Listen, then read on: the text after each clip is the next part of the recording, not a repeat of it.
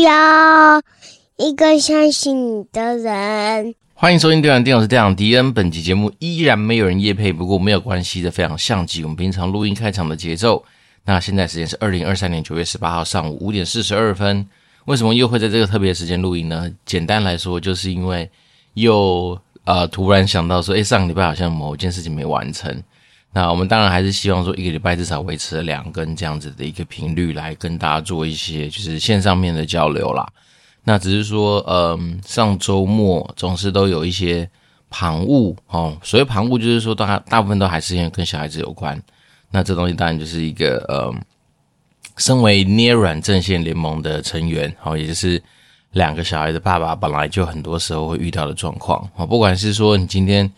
呃，生活之中要安排很多小孩子的一些行程啊，或者说你可能自己也有一些，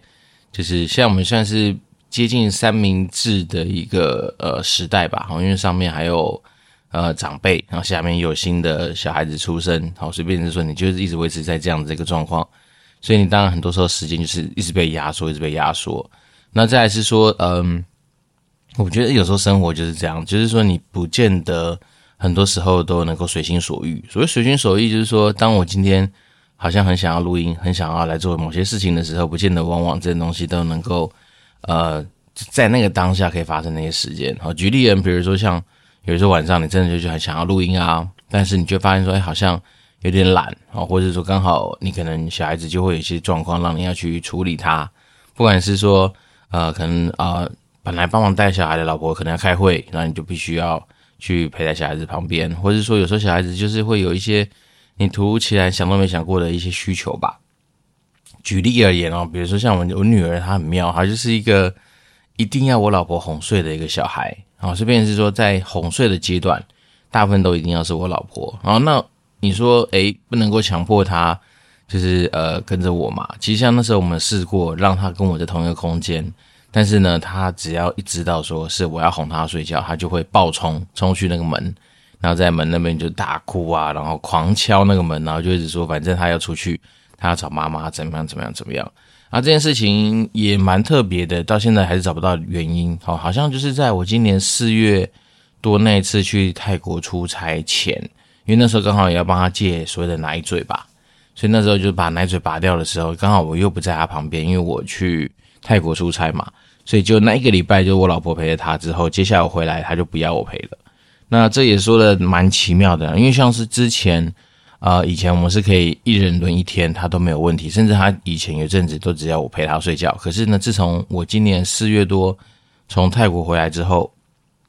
就没有要我陪他，就是没有办法哄他睡觉，反而哄他这个阶段就是要透过我老婆。但是他当然哄睡之后。他可能就睡得迷迷糊糊嘛，然后那时候我们在交班，我睡我睡他旁边，这就没有太大的问题。可是如果说如果今天真的就是，呃，他发现他醒来，他发现说，哎，就是我在旁边，他又开始大哭或崩溃，所以这就是呃，怎么讲？我就说这生活之中就充斥这种呃，你想都没想过的一些状况啦。那只能说，很多时候人生的一些阶段都是你要去面对，然后你去呃遇到了，你才会知道。就像是我自己。现在这些周末有的时候啦，啊、都会要必须花一点时间去虎口一趟。好，简单来说，就是因为我父亲他的外劳过过期了嘛，诶，不是过期，反正就到期了。好像台湾的规定，外劳在就同一个外劳在同一个雇主下面，大概最多最多就十四年嘛。那我们家外劳已经快十三，已经快十三年了吧？是不是？反正呢。他就在时间快要到的时候，他就是觉得说，他今年他不管怎么样，他们一定要回他的老家一趟。哦，所以回他老家一趟，就是因为好像是他们穆斯林那边总是每年还是每几年就要去那个什么呃，他们那个圣地去朝圣吧。那他妈妈好像就很常，就是必须要去朝圣。那他就觉得说，今年他一定要回去。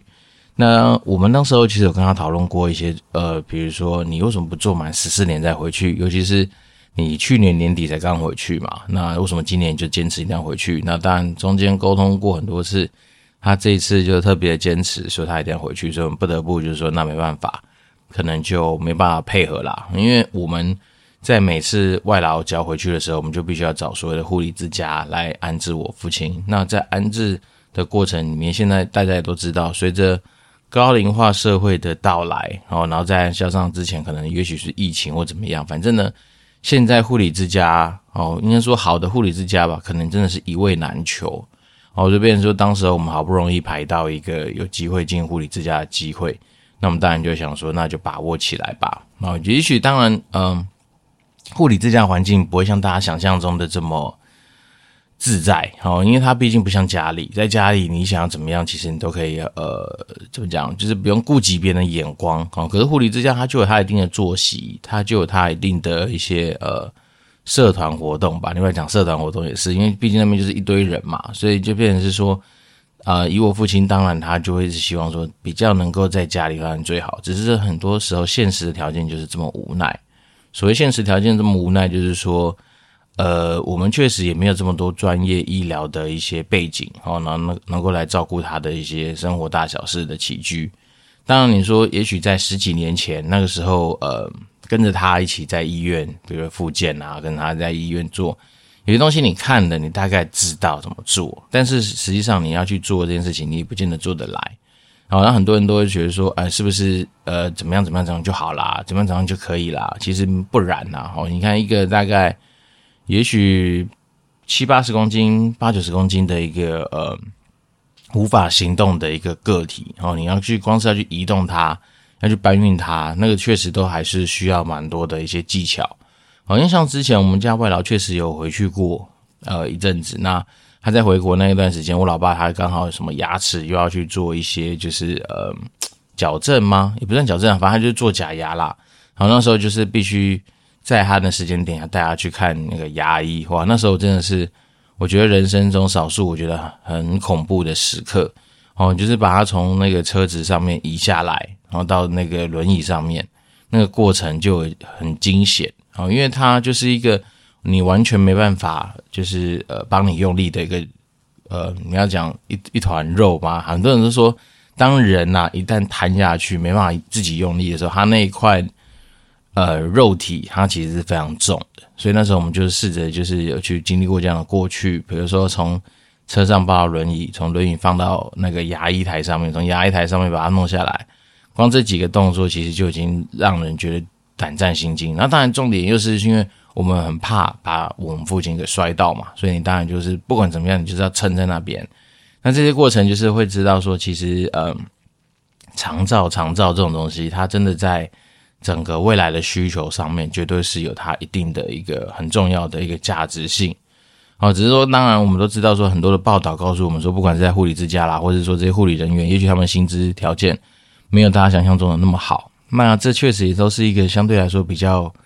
怎么讲？嗯，我觉得难解的一个议题啦。哦，因为当然你说这个工作它有没有它的价值性，绝对有。可是你说它能有那种重的不可取代性，好像也不是这么说。那再是说，因为它能够服务的对象不外乎就是一些，就是大家都知道说，可能不见得是像是，好，你今天是管家，你今天是特助，你可能会扮演着说，你可能在呃很多的一些服务对象上面，你可以给他很多呃额外价值上面的产出。但是对于像这种呃所谓看护型的，往往他很多时候他的角色存在，并不是为了去产生很多新的价值，反正很多时候是为了延续某一个应该要延续的一个状态。好，不管说你今天在那个所谓复健病房，或者说你今天是在一般的病房，请到的看护，很多时候他就是为了让你在那个环境，在那个时空下面，能够顺利的把你该做的事情给做下去而已。所以，变成我自己的观察是说，我觉得这个工作是很伟大，是很神圣，没有错。不过它的价值性，哎，我觉得其实就是就是相对来说，这是一个有些时候工作上面比较悲哀的地方。好，那讲到看护这东西，可以跟大家分享一些我们自己的一些小经验啦，像。在十几年前的时候，我父亲刚打下去的时候，我们就是在台大开始请看护。那看护的过程，通常来说都会有他们自己跟医院配合的一些呃承包商嘛。那通常来说，他们看护分两种嘛，那种半天型的跟全天型的，还有跟着你到处跑的那一种。好，那全天的那时候，我们一天好像是付他两三两千多块吧，两千三还两千四。好，那一个月买下来大概就是六万多嘛，所以你把这样想象，大概就是这个。台湾看护的价格，那我不知道现在台湾请看护有没有变贵啦。那一天的话，呃，一天是大概这个价钱，那半天大概就是一千多吧。总之，这就是一个很基础的成本。那当然，请请看护，你不见得要张罗他的吃啦，哦，所以这东西倒是还好。那只是说有些看护他就会有一些特别的一些条件，会跟你去做一些呃商谈嘛。例如说，我们那时候请到一个台湾的看护，哦，那他当然他不是隶属在任何承包商下面，他是别的看护介绍的，好，所以你到时候进去看护这个世界，你会发现一些蛮有趣的一些事情。就是说，第一个，他们也许有时候不是文人相亲哦，但是他们会。看到有些比较认真的看护，有些看护为了偷懒，还可能就跟你咬耳朵，跟家属咬耳朵，跟谁咬耳朵哦。因为大家都知道，看护这个角色，如果能够不要付出太多的劳力，如果能够不要怎么样的话，当然对他来说最爽啊。为什么？因为他就是确保你这个个体在住院期间的一切安全跟需要照料的地方就好了。那至于说，呃，有些嗯，复健病房的看护哦，他可能也许。有些复健老师或什么就会跟他讲说，你必须要怎么样做啊，要怎么样配合你的雇主啊，要怎么样让雇主可以更加努力啊。好，但是大部分很多看护就，呃，我不能说按表操课啦，甚至连按表操课都不会。就是如果可以的话，好，反正还是确保你今天大小便能够被治理，呃，被处理，好，然后你的吃饭各方面都能够照料到。那至于会不会真的认真的带你复健，嗯，就我自己的观察，其实不，我不敢说多啦，因为毕竟。会累啊！你带那个什么病人做复健，你其实你要把他抱上抱下，你要陪着他在旁边做。而且，当病人在做所谓的复健的过程，尤其是那种中风病人，他其实面临的风险还蛮大的啊，随时可能会跌倒啊。所以，当大家如果有机会去那种所谓的复健科，或是那种真的就是属于比较算是呃中风复健的那种病房看的话，他们都会是贴贴，或是说跟你宣导说要什么防摔倒。那所以那时候在在台大医院半年多的时间吧，好，每大概就是在看这些东西。那除了听看护彼此本身会去讲说谁谁谁不好啦，谁谁谁怎么样之外，那其实在病房的世界里面也会充斥着很多很有趣的一些角色，例如说健保黄牛啊，那时候看到你在复健的时候，他就跑过来跟你聊聊天啊，然后就说，诶，你这个东西劳保是不是给付申请啦？说干嘛？其实。那些健保黄牛或者劳保黄牛都一律不用理他，哦，因为简单的说，他虽然告诉你说他们可以帮你办到一些比较高额的一些什么保险金的领请领或什么，其实不外乎就是把你未来钱在现在领出来，而且你还要付他一大笔的手续费，所以那东西都不用理他，就是放生他就可以了。那只是说看护这个世界就像这样的，我们刚刚说了，他们其实除了文人相亲之外，会讲别人怎么样之外，他们也会有自己的口袋名单。那自己的口袋名单就是说，他有些有些好朋友，他们不见得会在他们承包商的体系之下。那这时候你就可以去打听看看。像我们那时候真的是，呃，以我父亲的 case 啊，其实换过不少看护哈。一方面是因为其实很多看护不喜欢，他非常不喜欢去接那种所谓复健科或者那种中风之后要复健的病人哦，因为真的就是比较累哦。然后再是我刚刚说的风险比较高。啊，当有风险出现的时候，家属投诉的那种就是抱怨的几率也很高，所以他们最喜欢接的是什么？就是那种瘫在那边啊，每天都在睡觉的啊，哦，或者是说那种就是基本上比较没有自己的自主意识的啊，因为有些那种呃自主意识比较强的病人还会干嘛？会靠背看护，会打看护，会骂看护，所以他们很多时候更希望接到是那种。啊，这种这种很很老的老人家，然后大概的时候都是处在那种就是昏迷啊、睡觉啊或什么样子的那种那种病人是他们最喜欢的。但像我们这种相对比较年轻的哦，然后如果说完全没办法自主，但是你又想要有一些呃能够复健起来的一些希望的人，他们就知道一定很累。所以那时候我们当然也都是要必须要透过很多人的介绍哈，然后这就是有的看护在介绍哪个看护或者他的朋友怎么样，然后找到愿意接的人。好，那我们中间换过不少啊。然后，从一开始，呃，因为我父亲还不能做复健的时候，是一个大妈，对，然后大妈做久了，他就跟他说，他就直接跟我们摊牌说，啊，他不行了，他觉得真的是太累了，他没有办法，就是他的身体可能没法负荷了。好，接下来就换一个年轻人，啊，这年轻人呢，就是你可以知道他是很会讲了，到处很会讲，可是你在做的时候，你就发现他有些手法可能都不见得这么样子的一个适切。哦，然后包括就是。清洁的地方也可能做的不是很到位啊，或干嘛干嘛干嘛，然后做久了之后，我们当然就是希望说，如果可以的话，也就把它换掉。然后他自己好像也知道哈，比如说被我们盯到，就是诶，好像不可能那么爽嘛，每天都看报纸啊，让人打打手游或干嘛，那就换到一个也算是嗯比较有点年纪的男性大哥，胖胖的，不过他也是做一做，然后就因为开始找一堆理由，也是很会讲啦。总之，你就会从这个过程中，你就会发现说，其实很多的人蛮会讲的，但是他不见得能够在做这件事情上面，然后给你得到一个你期望的样子。那这东西其实呃也不意外，因为我经常说，我常常跟大家说，这就是人性啊。人很多时候其实，在你不愿意去突破一些比较特别的东西的时候，或是你没有一些异于常人的一些呃坚持的时候，你表现出来的行为跟反应大概就是这样子。所以那时候我们就一路换换换换了蛮多的，直到最后是有一个人介绍是不属于任何承揽商的一个嗯台湾看护。哦，那当然他有他的缺点啊，就是他的外貌可能不见得是大家想象中的这么样子的一个呃端庄，然后他有他自己的一些也许在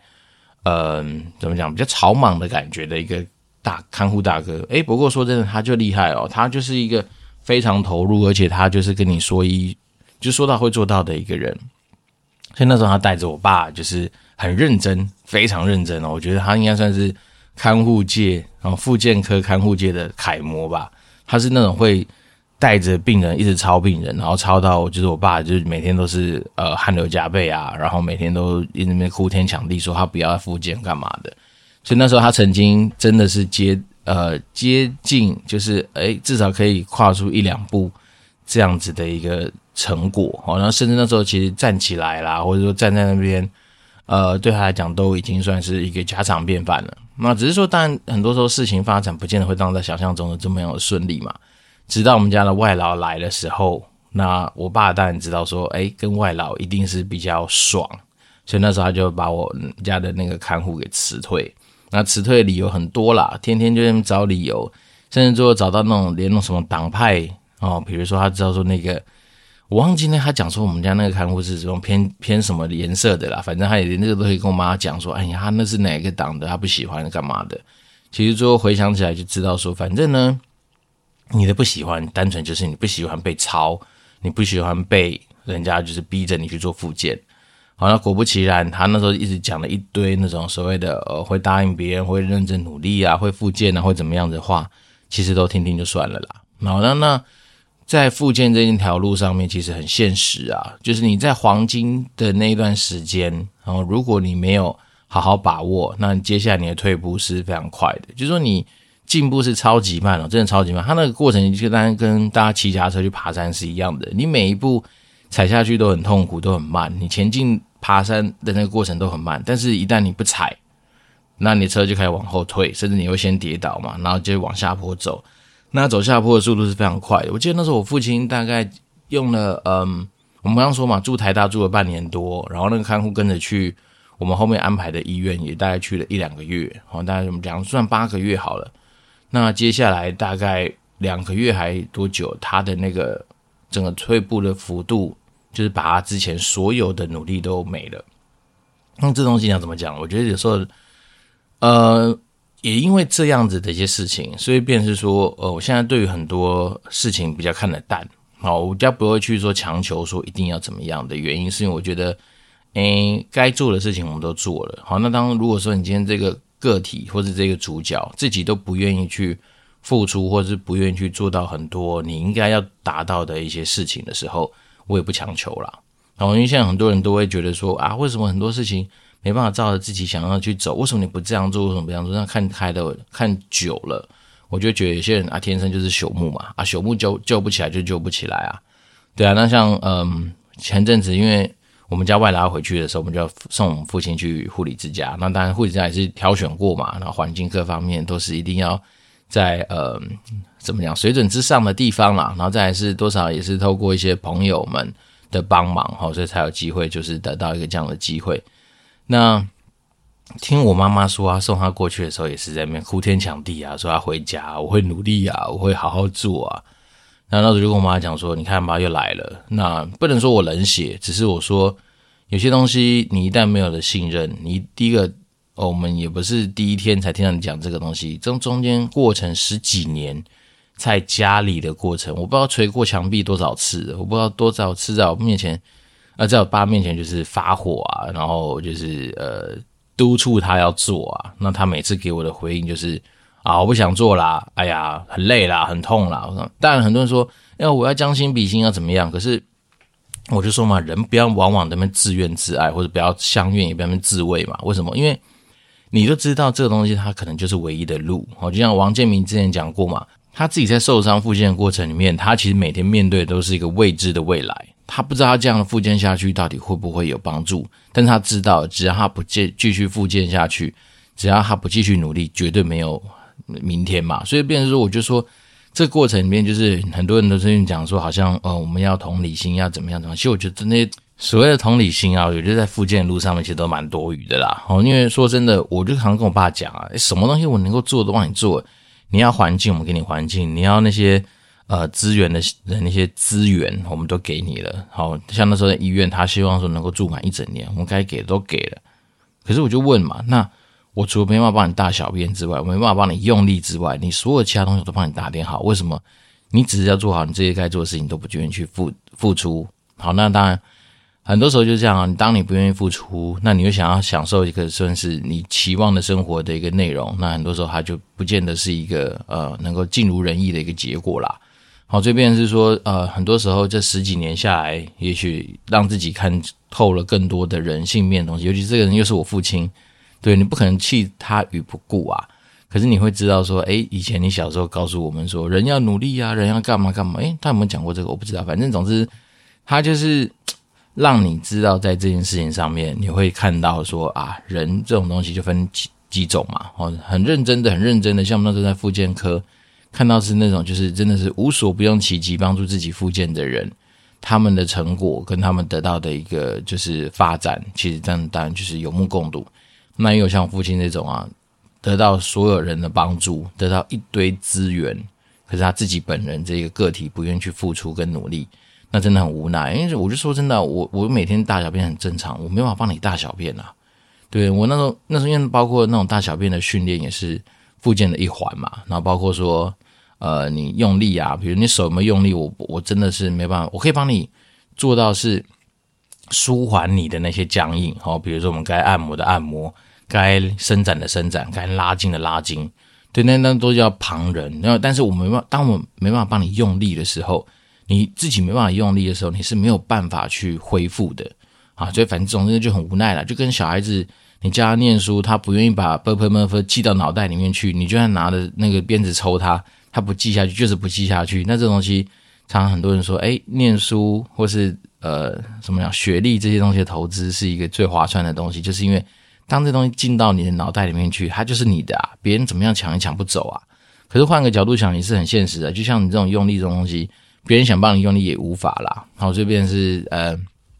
经历过这一大段的时间之后，就会,常。在想一件事情是，诶，呼应我们之前所看过的一些管理学相关的文章嘛，就是说我们实际上在整个职场上面，如果身为主管的人，往往很多时候都希望把一些朽木拉到跟大家齐头并进，但是因为你因为去你花了很多时间在朽木身上，好，我们所谓朽木就是一些废物啦，简单来说就是这样，因为团队里面总是会有这种比较废的人嘛，那。当我们希望能够把废物拉到正常的一个水准的时候，你会花入很多的时间跟心力。那其实对于那些所谓真正的人才是非常不公平的，因为人一天就二十四小时，你一天的专注度也就是那些时间。好，假设你上上班，不要说二十四小时，你上班可能就是十个小时好了。那当你今天花了六个小时在这些废物身上，那代表说你能够投资在人才的一些教导啦、带领啦、人才的我们讲什么激励啊、鼓舞上面。你就剩四个小时嘛，那这样这种比例上面就很失衡啊，所以一样的道理啦，就是当我们认知到这些事情之后，我就慢慢会发现，对啦，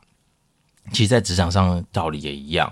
啊。有些东西，好，比如说举例来说，好，我们讲朽木或废物这种东西的教导，该做的做了，好，基本的资源投资下去了，但是比例上面，我宁可花更多的资源在一些可造之材上面，那这样才是相对来说比较合理的，因为。企业组织的运作，本来你就是要把握那些好的人，让良币去驱驱逐劣币嘛，好，不可以让那些那种垃圾、那种滥竽充数的人充斥你整个团队或整个企业体吧。那这样的话，久了你这台车已经跑不动。所以有了这样的概念之后，我觉得现在在自己的生活上面也是这样啊。一旦是我觉得有些人，他对我来讲就是已经被归类到呃所谓的废物或是那种所谓朽木的那个资料夹里面的时候，我就自然。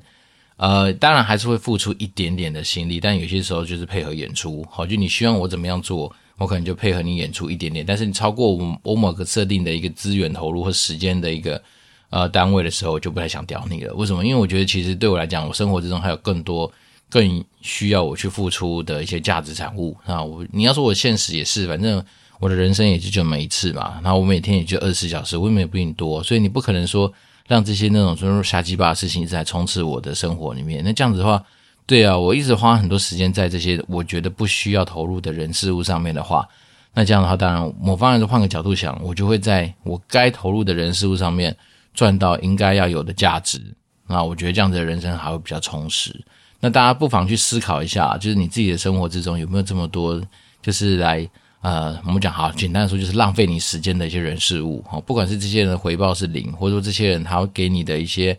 反馈或回馈，或根本就不是在你同一个世界上面的这些东西的话，那你就大胆的拒绝他，没差，或者大胆的就是配合演出就好。那我不要像有些人就是那种什么什么公亲变事主，或是说